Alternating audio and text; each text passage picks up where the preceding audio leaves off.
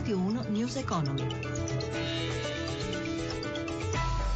Ben trovati all'ascolto da Amalia Carosi. Mercati volatili in attesa del pronunciamento della Banca Centrale Europea oggi a Londra che dovrebbe lasciare invariati i tassi. Sull'andamento delle borse ci aggiorna Paolo Gira da Milano. Buongiorno da Milano. Si riallineano gli indici di borsa dopo un avvio molto debole. A metà seduta Piazza Fari viaggia poco sopra la parità, più 0,20%, in linea con l'andamento di Parigi, più 0,31% e Francoforte, più 0,29%, mentre Londra cede lo 0,24%. 4%. Gli operatori e gli investitori attendono le indicazioni da parte della Banca Centrale Europea e poi dall'apertura di Wall Street. Intanto l'asta dei bot interamente collocata una tranche di 5,5 miliardi di euro di titoli annuali con il rendimento in leggera risalita ma resta sempre negativo meno 0,003%.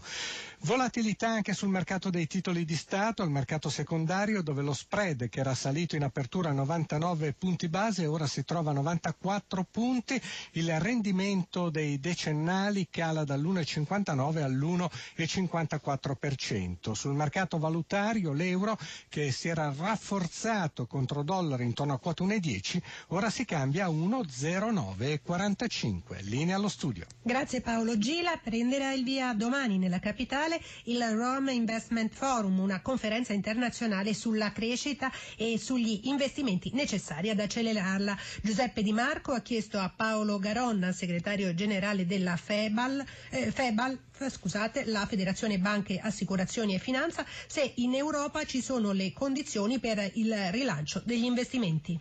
Io credo di sì, se noi portiamo avanti un'iniziativa coraggiosa in termini di riforme, le riforme nazionali che stanno andando avanti, ma anche le riforme europee. Nell'ultimo anno abbiamo avuto segnali importanti e positivi, nuove iniziative, il piano Juncker, la Capital Markets Union, però dobbiamo andare avanti, dobbiamo realizzarli concretamente in tempi urgenti e quindi su questo ci sarà un confronto con esperti nazionali e internazionali per capire come fare. Il piano Juncker potrebbe avere un effetto leva molto importante.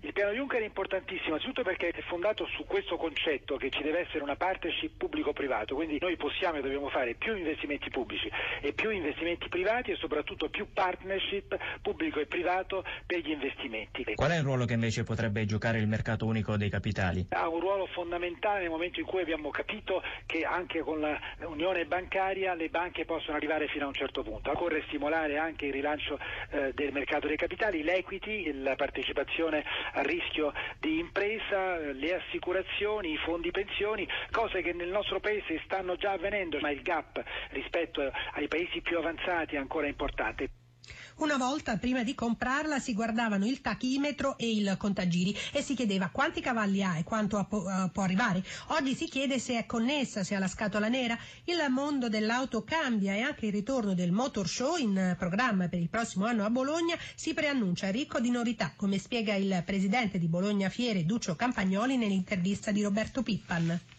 Il Motoshow è stato per 39 edizioni il Motoshow di tantissimi ragazzi, famiglie, visitatori, a centinaia di migliaia. Poi è anche il Motoshow naturalmente di questo momento di grande cambiamento nel mondo dell'auto. È un salone delle nuove tecnologie, dell'automotive, di quella industria che in Italia tra l'altro accanto a quella di fabbricazione in questi anni è cresciuta moltissimo e che rappresenterà l'auto del futuro. Le nuove tecnologie per la connessione digitale, per la ecosostenibilità, per la sicurezza che il pubblico deve conoscere. Quindi nel 2000 2016 il Motor Shop presenterà l'auto del futuro, super connessa che fino a qualche anno fa poteva sembrare fantascienza. L'auto che si sogna è ancora quella della passione sportiva, ma poi anche l'auto che si vuole sotto casa e che il pubblico vuole conoscere, toccare, provare. Gianprimo Quagliano, presidente di Promotor, il mercato dell'auto in Italia è vivo. Le immatricolazioni stanno crescendo del 15% e la nostra previsione è che cresceranno anche nei prossimi tre anni, ma c'è anche un altro fatto particolarmente importante che sta crescendo anche la produzione in Italia. C'è stata una formidabile inversione di tendenza